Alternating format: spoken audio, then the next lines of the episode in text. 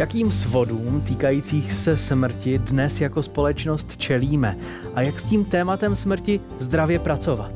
Vítejte u Bible pro dnešek.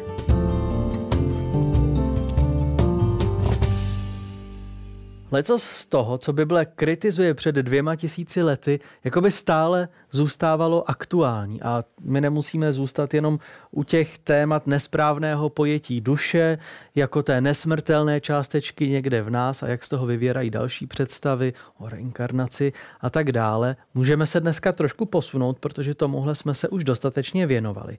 A podíváme se na některé aktuální svody, které zatěžují naši společnost.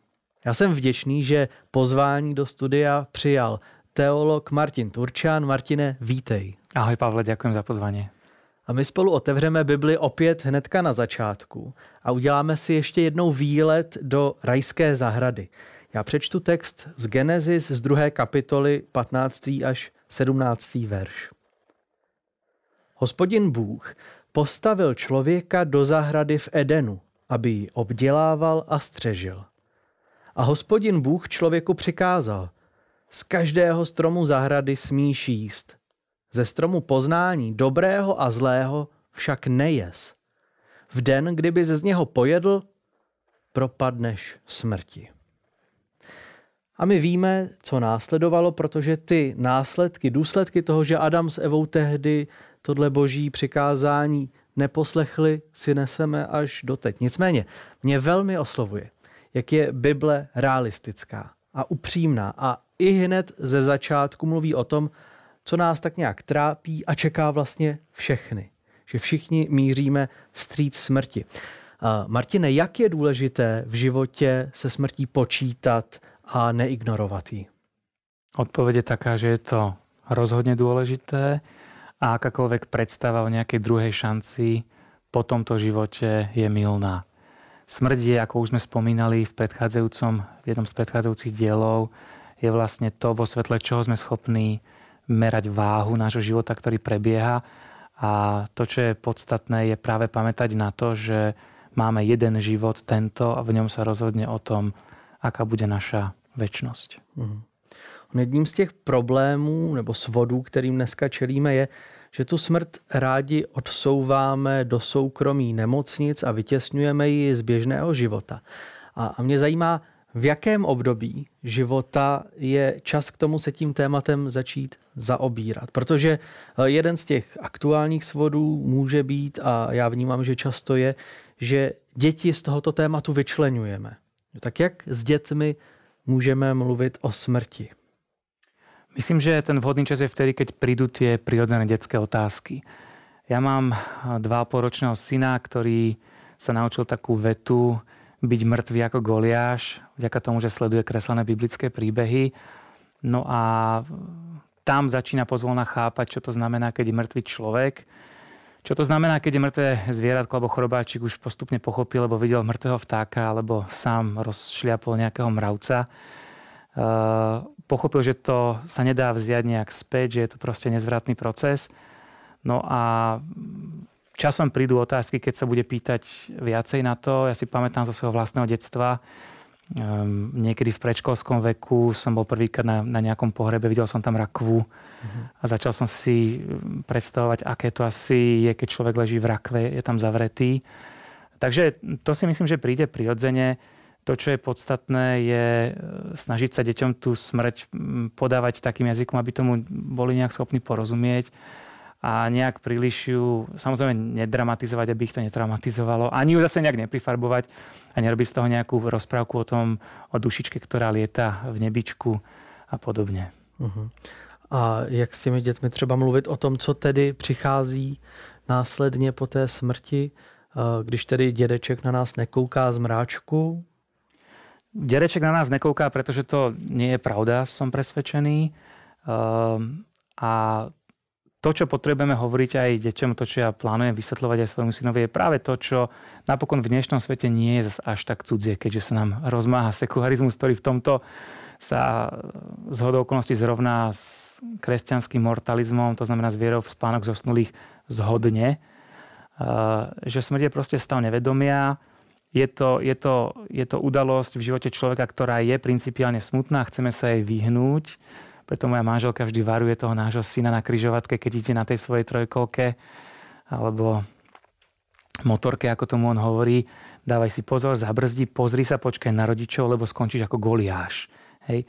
Takže e, samozrejme, že v tom stave je dobre deťom vysvetliť, že človek v nevedomí o ničom nevie a ja si myslím, že oni si to potom vedia nejak prirovnať k tej, k tej idei spánku. Vedia, aké je to, keď človek v noci spí a treba má bezsenú noc a nič sa mu nesníva.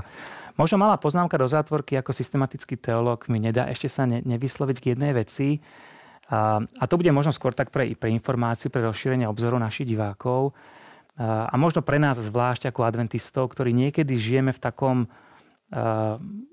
dualizme, ktorý, ktorý nevyčerpáva všetky možnosti. My sme sa aj v tých predchádzajúcich dieloch rozprávali o stave človeka po smrti. Hovorili sme o tom, že existujú rámcovo dve predstavy. Jedna je taká, že človek e, nič nevníma a jeho duša e, telo neopúšťa, že vedomie je vlastne neoddeliteľné od tela. Druhá predstava je taká, že vedomie je oddeliteľné od tela, ľudská duša opúšťa telo a žije v radosti u pána. To je tá tradičná stredoveká, povedzme, predstava. Popri tom ale ešte existuje tretia možnosť, ktorá pre zástancov myšlienky spánku zosnulých je pri najmenšom vhodná na nejakú reflexiu a zváženie. Ja netvrdím, že je pravdivá, ani sa k nej nehlásim, ale existuje ešte paradigma, ktorú napríklad konkrétne vyznával Martin Luther, ktorým sa my ako adventisti niekedy radi zaštiťujeme, lebo je to jeden z tých významných cirkevných reformátorov, ktorí hovorili o spánku zosnulých. Luterová predstava však nebola predstava celostnej smrti. Nešlo o to, že keď človek umrie, tak zaniká ako celková bytosť a nič z neho by nebolo zostalo. Hej, to, čo sa potom presadilo v protestantskej teológii v 19. 20. storočí. To, čo je pomerne blízke adventizmu, týmto smerom sú koncipované niektoré lekcie, ktoré sú určené na prípravu ku krstu, ktoré vlastne predpokladajú, že vzkriesenie pri druhom príchode bude znovu stvorením. Keď človek umrie, nič z neho neostáva, pán Boh mŕtvého človeka akoby znovu stvorí. E,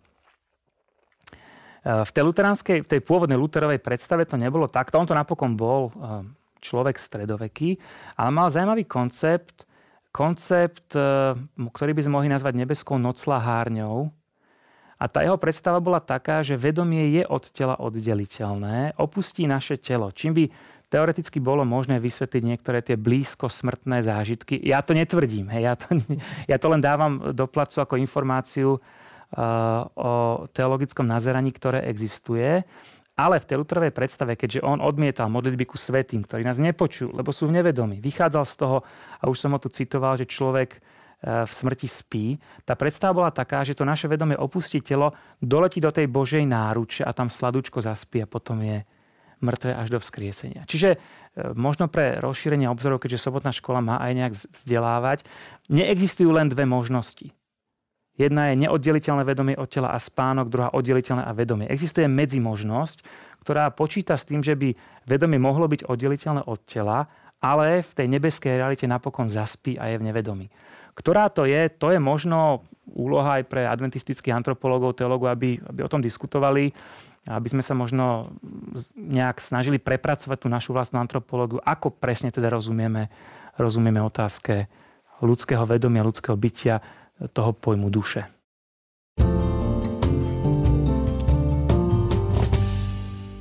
Náš další příběh, který se týká smrti, je z Markova Evangelia. A my jsme ho v těch předchozích společných lekcích už četli. Je to příběh, kdy se Ježíš vydává do domu představeného synagogy Jaira, eh, kde na něj čeká eh, nemocná dcerka, která po cestě Ježíšově eh, doma zemře. A přečtu tedy z páté kapitoly Markova Evangelia pří, příběh.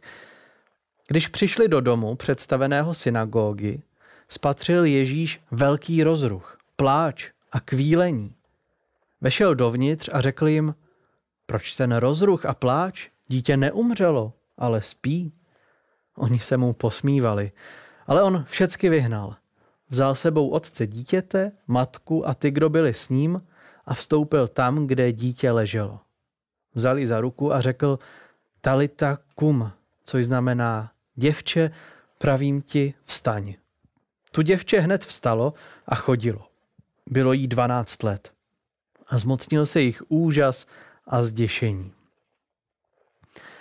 Ono někdy je svůdné nejen uh, ignorovat, že nás všechny ta smrt čeká, ale také popřít, že se nás týká úmrtí někoho blízkého. Popřít ty svoje pocity, jako by se vlastně nic nedělo. A v tomhle příběhu ale Ježíš přijde domů k Jairovi, kde zemřela ta jeho dcera a narazí na zástup profesionálních plaček. Truchlení. Martine, jak je zdravé a potřebné truchlení? Proč musíme truchlit, když nás někdo blízký opustí? Určitě by na tu otázku kompetentnějšie odpovedal nějaký křesťanský eh, psycholog, eh, ale myslím si, že každý z nás eh, intuitívne vníma alebo prežil s niekým, kto, kto prechádzal ťažkým obdobím, to, že vysmútiť si e, ťažkú životnú situáciu, ktorá sa prihodí, je potrebné. Smrť je tá najťažšia životná situácia, ktorá sa môže človeku prihodiť a preto nejaký zaseknutý, udusený smutok, ktorý ten človek zo seba nedostane, nevyventiluje, je vlastne niečo, čo nie je žiaduce a je potrebné si tým prejsť. Keď som študoval teológiu, tak e, jedna z vecí, ktorú som si zapamätal v rámci tých pastorálno-teologických predmetov, bolo také, také poučenie, také upozornenie e, pre budúcich farárov, kazateľov, aby v týždni po pohrebe navštívili smutiacu hmm. rodinu. On totiž to človek niekedy na tom pohrebe ten smutok vie nejak zadržať. Nie všetci na pohrebe plačú, nejak to zasekne. A až keď prejde ten pohreb, v tom týždni sa to na ňo zvalí a je to jedna zo situácií, kedy práve ten smutiaci človek potrebuje niekoho mať pri sebe a, a samozrejme je veľmi vhodná, pokiaľ je to kresťan, je veľmi vhodná aj tá duchovná útecha. Takže to, tá výzva pre študentov teológie bola, pamätajte si, že keď budete jedného dňa pochovávať, bolo by dobré, keby ste v tom týždni navštívili po pohrebe ex post, potom navštívili tú rodinu a sprevádzali ich tým smútením, ktoré sa tam rozbieha. Uh-huh.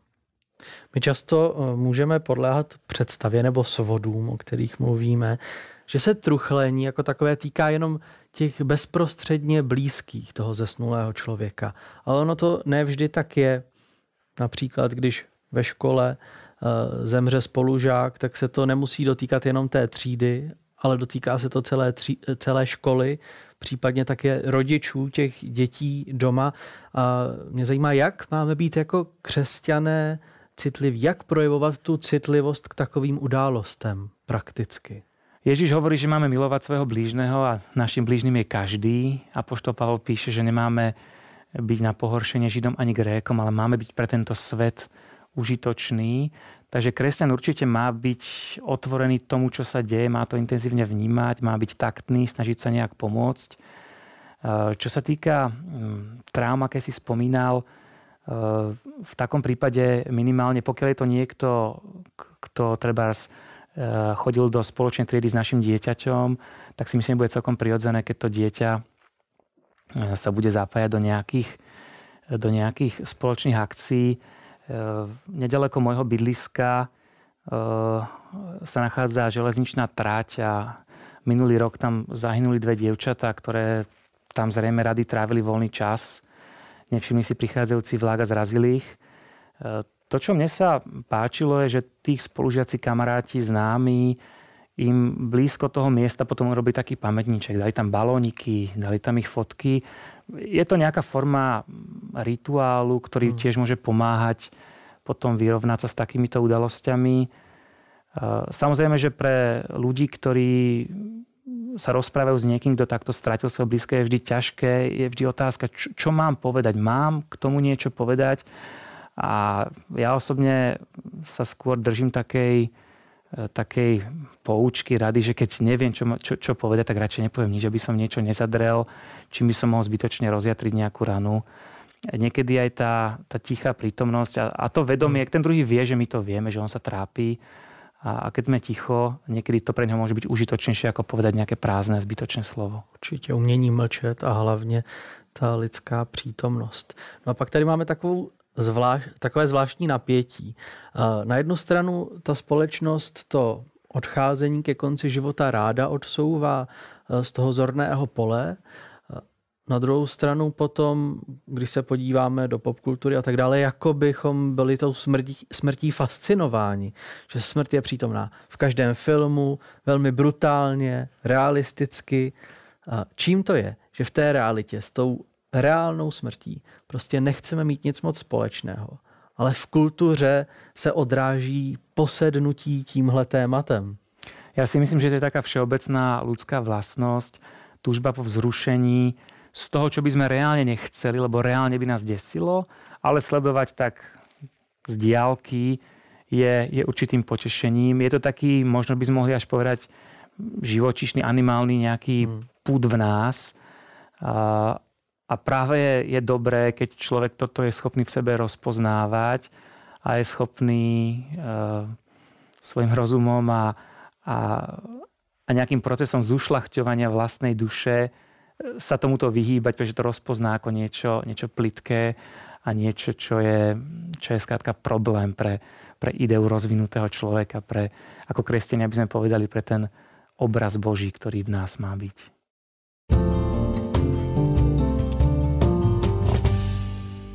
Poslední text, který spolu dneska otevřeme, se nachází v druhém listu Timoteovi a tam se v první kapitole ve verši 12. píše, proto také všechno snáším a nestydím se vydávat svědectví, neboť vím, komu jsem uvěřil. Jsem přesvědčen, že on má moc chránit, co mi svěřil, až do onoho dne. Vím, komu jsem uvěřil. To je, to je krásné vyznání a mimochodem je to jedno z těch posledních vyznání Ellen Whiteové, než, než zemřela. Umět odejít s tímhle přesvědčením musí být uklidňující. A ona z toho vyvěrá i určitá smířenost s tím, co následuje. A Martine, my jsme se bavili o smrti v našem životě, o tom, jak pracovat s dětmi, ale ještě nám zbývá minimálně jedna kategorie našich babiček a dědečků, protože často se děje, že smrt rádi zlehčujeme. A když nám potom třeba v domově seniorů někdo vypráví, že už tady dlouho nebude, tak eh, můžeme se setkat s takovým rozpačitým popíráním, ale babi, ty nás ještě všechny přežiješ. A ono to těm lidem asi, asi moc nepomůže. A, tak jaká je vhodná reakce? Reakce, když se o smrti bavíme s lidmi, se staršími lidmi, kteří o smrti přemýšlejí třeba v řádu dnů? Uh, určite aj starý človek potrebuje povzbudenie. To povzbudenie však nemôže byť fráza. Nemôže to byť niečo lacné, čo on sám rozozná, že je povedané len preto, aby sa povedalo. O to on nestojí. Uh, pokiaľ je to veriaci starý človek, tak si myslím, že o mnoho adekvátnejšie je baviť sa s ním o jeho živote, o tom, ako ho pán Boh viedol, aby si on mohol sám plasticky pripomenúť to, že, že Boh je s ním, Boh s ním doteraz a práve sa upieral na tú nádej, na, na Boha, ktorý je schopný vzkriesiť z mŕtvych. Pokiaľ je to neveriaci človek, s ktorým sa rozprávame a povedzme nevieme, že čo máme povedať, tak v takej situácii jednoducho asi bude platiť to, že močetí zlato. Hmm. Martine, děkuji, že se s námi vydal do tohoto tématu, jak smrt zpracovávat, jak pracovat s emocemi, které se s tím pojí, eh, že není zdravé je zlehčovat nebo potlačovat, to velmi důležité a díky, že jsi tady byl. Děkujeme a budeme se těšit na budouce. Jaké existují možnosti sdílet křesťanské hodnoty? Co třeba korespondenční kurzy? Středisko korespondenčních kurzů nabízí nově online kurzy, ale samozřejmě je možné stále studovat tradičně prostřednictvím pošty. Pomůžete nám s propagací kurzu Vezmi zdraví do svých rukou? Jednou z možností je vložit pozvánku ke kurzu do schránky svých sousedů. Samozřejmě můžete šířit celou naši nabídku kurzů i online. Odkaz na webové stránky poslat třeba e-mailem nebo sdílet na sociálních sítích. Děkujeme, že pomáháte sdílet Krista.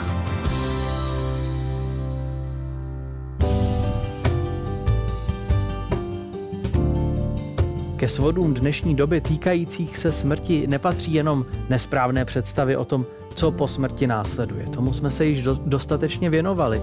Ale také to, že se to velké téma, které se týká každého jednoho z nás, postupně z našeho povědomí vytrácí. A my logicky nevíme, jak s ním pracovat. A buď se to téma nakonec stane jakýmsi kulturním fetišem, nebo ho úplně ignorujeme. Já věřím, že dnešní díl nás obohatil v tom, jak těmto konkrétním aktuálním svodům můžeme odolávat. Připojte se k nám opět zase za týden. Budeme v Bibli pro dnešek přemýšlet nad tím, jak nás Bible prakticky vede k tomu o sebe pečovat.